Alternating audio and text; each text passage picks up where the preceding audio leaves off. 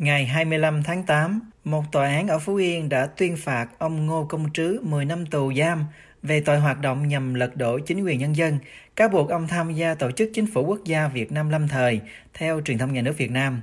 Đây là vụ xử thứ hai ở Việt Nam trong hơn một tuần qua do có liên quan đến tổ chức mà chính quyền Việt Nam cho là khủng bố. Trang Công an Nhân dân dẫn cáo trạng cho biết ông Ngô Công Trứ, 33 tuổi, dùng mạng xã hội Facebook và kênh YouTube Phố Bonsa TV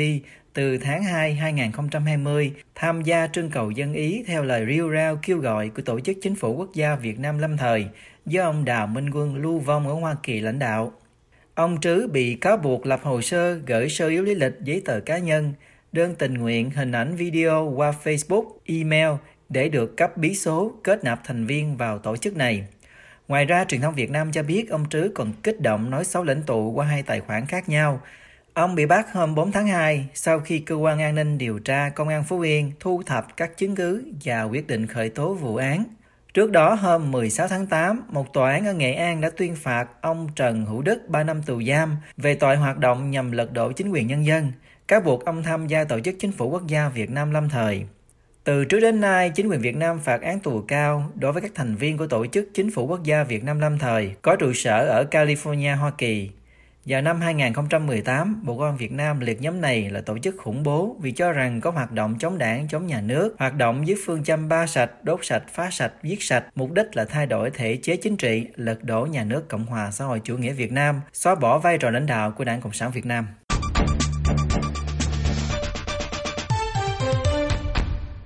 Đại sứ quán Trung Quốc tại Việt Nam hôm 26 tháng 8 đưa ra tuyên bố công kích dữ dội chuyến đi của Phó Tổng thống Hoa Kỳ Kamala Harris đến Việt Nam tuần qua, tố cáo Mỹ mới chính là nước thao túng, cưỡng bức, bắt nạt và quân sự hóa Biển Đông, đồng thời cảnh báo Washington chớ có ảo tưởng sức mạnh về vai trò lãnh đạo của mình. Động thái mới của Bắc Kinh được đưa ra sau hàng loạt hành động mà một số nhà phân tích nói là thô bạo, quái đảng và nằm trong chính sách đối ngoại theo kiểu chiến lan của Trung Quốc. Trong tuyên bố, Đại sứ quán Trung Quốc lên án nữ Phó Tổng thống Hoa Kỳ trong chuyến thăm Việt Nam đã tùy tiện tấn công Trung Quốc, cáo buộc Trung Quốc cưỡng bức bắt nạt trong khu vực, khuyến khích các quốc gia trong khu vực hãy theo Hoa Kỳ và gây áp lực lớn hơn với Trung Quốc và tuyên bố rằng Hải quân Hoa Kỳ sẽ duy trì sự hiện diện đầy đủ ở Biển Đông. Cơ quan ngoại giao của Trung Quốc chỉ trích Hoa Kỳ đã cố tình bịa đặt thuyết cưỡng chế Biển Đông của Trung Quốc và xuyên tạc lập trường và đề xuất của Trung Quốc với các nước ASEAN. Tuyên bố viết, Chính phủ Hoa Kỳ từ lâu đã hứa sẽ không thiên vị về vấn đề chủ quyền trên Biển Đông. Nay Hoa Kỳ đang dẫm đạp lên lời hứa nghiêm túc của mình, công khai kích động và ép buộc các nước trong khu vực thách thức Trung Quốc.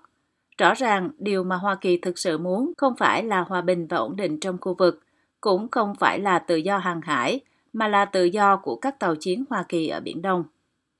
Tuyên bố của Đại sứ quán kết luận rằng Hoa Kỳ mới thực sự là thế lực đứng đằng sau việc quân sự hóa Biển Đông và là bàn tay đen uy hiếp bắt nạt người khác. Tuyên bố được đưa ra ngay sau khi Phó Tổng thống Kamala Harris kết thúc chuyến thăm Singapore và Việt Nam vào ngày 26 tháng 8. Xuyên suốt chuyến đi, bà Harris không ngừng lên tiếng chỉ trích Trung Quốc về thói hung hăng, bắt nạt ở Biển Đông và kêu gọi các nước trong khu vực hãy hợp tác với Mỹ chống lại ảnh hưởng ngày càng tăng của Trung Quốc và bảo vệ luật pháp quốc tế tại Biển Đông. Bình luận về động thái mới nhất của Trung Quốc, tiến sĩ Hà Hoàng Hợp, nhà nghiên cứu cấp cao khách mời của Viện Nghiên cứu Đông Nam Á của Singapore nói với VOA. Họ muốn cạnh tranh với, với, với Mỹ. Họ coi rằng nước Mỹ đang đi xuống họ đang đi lên. Rồi nước Mỹ sẽ sẽ từ bỏ tất cả những cái vai trò quốc tế của mình. Rồi thì là từ bỏ cái vai trò gìn giữ hòa bình và cái vai trò dẫn dắt cái nền và cái trật tự quốc tế dựa trên các cái quy tắc luật. Và họ, tức là người Trung Quốc, muốn đưa ra một cái trật tự mới, một cái trật tự mà mà không ai có thể chấp nhận được cả. Đấy là là một cái thứ, thấy thứ trật tự mà dựa trên một cái nền tảng Ờ, toàn trị phản dân chủ ờ, chống lại những cái giá trị cơ bản về nhân quyền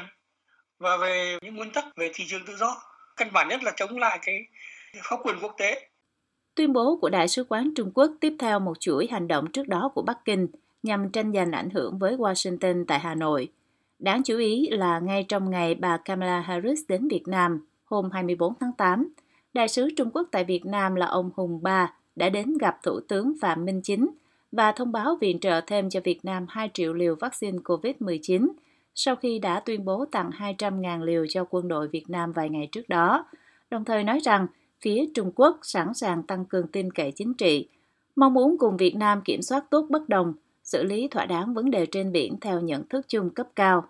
Và sau đợt viện trợ 2 triệu liều vaccine này, sẽ xem xét tiếp tục tặng thêm vaccine cho Việt Nam, theo tường thuật của truyền thông Việt Nam. Trong khi đó, truyền thông Trung Quốc nói rằng số vaccine mới mà Trung Quốc viện trợ cho Việt Nam là theo yêu cầu của Hà Nội,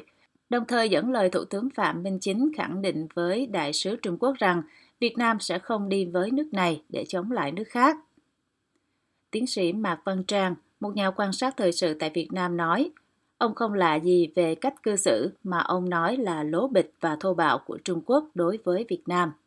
Người ta đang chuẩn bị đón khách, đến giờ tôi đón khách rồi tự nhiên anh nhủ đủ anh đến, anh, anh cậy thần cậy thế, anh đến nhà người ta bảo tặng cái này cái kia thì anh có vẻ như hăm dọa. Thì dân người ta rất là khó chịu. Nó, nó bất lịch sự, thô bạo, quái đản về ngoại giao cũng như là cách ứng xử bình thường ở trong đời thôi. Trong thời gian Phó Tổng thống Mỹ đang thăm Việt Nam, tờ Hoàn Cầu Thời báo của Đảng Cộng sản Trung Quốc liên tục đăng bài viết công kích chuyến công du của bà Harris. Hôm 25 tháng 8, tờ báo dẫn lời các chuyên gia nước này nói rằng chuyến đi của bà Harris là sai thời điểm, sai mục tiêu và chỉ gây ra ảnh hưởng tiêu cực. Tờ báo nói rằng mặc dù cả chuyến thăm của bà Harris và của Bộ trưởng Quốc phòng Hoa Kỳ Lloyd Austin vào tháng 7 vừa qua đều được thực hiện theo lời mời của Việt Nam và điều này làm dấy lên nghi ngờ rằng Hà Nội đang ngã về phía Washington. Thế nhưng cuộc gặp giữa Đại sứ Hùng Ba và Thủ tướng Phạm Minh Chính đã cho thấy người Việt Nam không muốn quan hệ Việt Nam-Trung Quốc bị tổn hại do quan hệ với Mỹ ngày càng gia tăng. Và hiện nay mối quan hệ này vẫn đang ổn định. Mặc dù Việt Nam có thể là một trong những quốc gia có nhiều khả năng được Mỹ quan tâm nhất ở châu Á-Thái Bình Dương.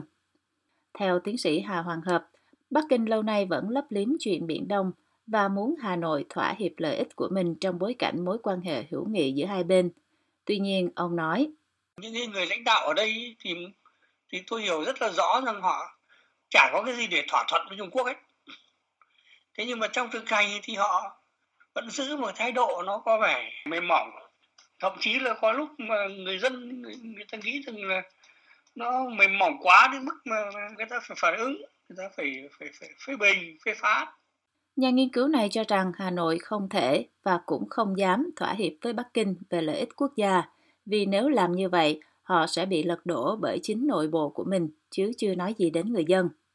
Trong tuyên bố hôm 26 tháng 8, Đại sứ quán Trung Quốc cảnh báo Hoa Kỳ chớ coi thường ý chí, quyết tâm và bản lĩnh bảo vệ chủ quyền, an ninh và lợi ích của người dân Trung Quốc. Cũng đừng đánh giá thấp trọng lượng của sự độc lập trong lòng người dân khu vực và chớ ảo tưởng sức mạnh, đánh giá quá cao về vai trò và thẩm quyền lãnh đạo của mình.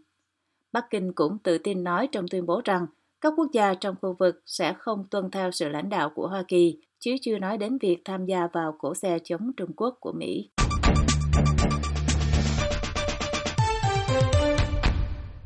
Hai công dân Hoa Kỳ Angel Phan và James Hân Nguyễn vừa được chính quyền Việt Nam phóng thích và về đến Mỹ hôm 25 tháng 8, theo các nhà hoạt động.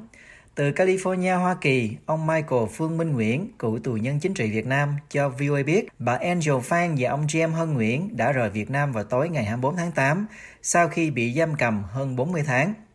Ông Michael cho biết thêm rằng chuyến bay chở bà Angel Phan đáp xuống phi trường Los Angeles lúc 9 giờ 40 sáng ngày 25 tháng 8 và ông có mặt ở đó để chào đón người bạn tù từ Việt Nam vừa được phóng thích. Ông nói, À, khi mà chị An Châu Phan tới thì à, tôi à, nhận diện chị và à, tôi chào và chị à, chào lại và chị biết là tôi đã từng ở chung trong tù với chị. Cái việc mà phóng thích à, hai công dân Hoa Kỳ à, trong cái lúc mà Phó Tổng thống Kamala Harris thăm Hà Nội thì thưa ông đây có phải là một áp lực ngoại giao từ phía chính quyền Hoa Kỳ không thưa ông ạ? À? Dạ cái đó thì chắc chắn rồi tại vì uh, suốt uh, 3 năm qua thì và Dạ, danh sách mà ba người chính mà được ờ, chính phủ Hoa Kỳ luôn luôn đặt vấn đề mỗi lần có viếng thăm Việt Nam hay là bất cứ một quan chức nào của Hoa Kỳ đến đến ờ, Việt Nam đều ờ, để tên của ba chúng tôi lên. À, à, thứ nhất là James Hân, thứ hai là chị Angel Phan và thứ ba là tôi là bởi, bởi vì tôi bị bắt sau cùng Cũng theo ông Michael Phương Minh Nguyễn, ông James Hơn Nguyễn đáp máy bay đến Boston, bang Massachusetts trong cùng ngày 25 tháng 8. VOA đã liên lạc Bộ Công an Việt Nam, Bộ Ngoại giao Hoa Kỳ và Đại sứ quán Hoa Kỳ tại Hà Nội để xác nhận thông tin việc hai công dân Hoa Kỳ vừa được trả tự do nhưng chưa được phản hồi. Ông Tony Lay ở California, con của bà Andrew Phan, không xác nhận cũng không bác bỏ việc bà được phóng thích, chỉ nói rằng gia đình cần sự yên tĩnh vì gia đình đang chịu tang bà ngoại của ông. Khi thông tin về bà Angel Phan và ông James Hân Nguyễn được trả tự do loan báo trên mạng xã hội, cộng đồng người Việt trong nhà ngoài nước đã bày tỏ ý kiến cá nhân và gửi lời chúc mừng. Nhiều người cho rằng việc phóng thích hai công dân này có liên quan đến chuyến công du 3 ngày của Phó Tổng thống Hoa Kỳ Kamala Harris đến Hà Nội từ ngày 24 đến ngày 26 tháng 8. Bà Huỳnh Thị Thanh Nhàn ở California viết trên Facebook, đây là quà xã giao cho Phó Tổng thống Kamala Harris. Bà Angel Phan, 65 tuổi, bị chính quyền Việt Nam bắt giam vào tháng 4 2017 với cáo buộc hoạt động nhằm lật đổ chính quyền sau khi bà về nước thăm mẹ già, ông Tommy cho VOA biết trong một cuộc phỏng vấn trước đây. Truyền thông Việt Nam cho biết ông James Hân Nguyễn, 54 tuổi, về Việt Nam vào tháng 3 2017, móc nối với bà Angel Phan nhằm xây dựng cơ sở tập hợp lực lượng, chỉ đạo các thành viên trong nước thực hiện các hoạt động chống phá nhà nước Việt Nam. Bà Angel Phan và ông James Hân Nguyễn bị tuyên phạt mỗi người 14 năm tù trong một phiên xử kéo dài 2 ngày vào tháng 8 2018, bị cho là thành viên của Tổ chức Chính phủ Quốc gia Việt Nam lâm thời, một tổ chức mà Bộ Con Việt Nam liệt vào danh sách khủng bố. Ông Michael Phương Minh Nguyễn, 57 tuổi, bị chính quyền Việt Nam bắt giữ vào tháng 7 2018 khi ông về nước du lịch thăm họ hàng và bạn bè. Cũng với cáo buộc hoạt động nhằm lật đổ chính quyền, ông Michael bị tuyên phạt 12 năm tù và được trả tự do trước thời hạn đoàn tụ với gia đình ở California vào ngày 22 tháng 10, 2020. Ông Michael Phương Minh Nguyễn được trả tự do vài ngày trước chuyến công du tới Hà Nội của Ngoại trưởng Hoa Kỳ Mike Pompeo. Trước khi rời Hà Nội hôm 26 tháng 8, Phó Tổng thống Harris nói, tôi cũng nêu vấn đề nhân quyền trong các cuộc hội họp của tôi và nói rõ tầm quan trọng của Hoa Kỳ đối với nhân quyền. Chúng tôi sẽ luôn sống đúng với giá trị của mình và sẽ không né tránh việc nói ra vấn đề này, ngay cả khi những cuộc hội đàm đó có lẽ khó nói và có lẽ khó nghe.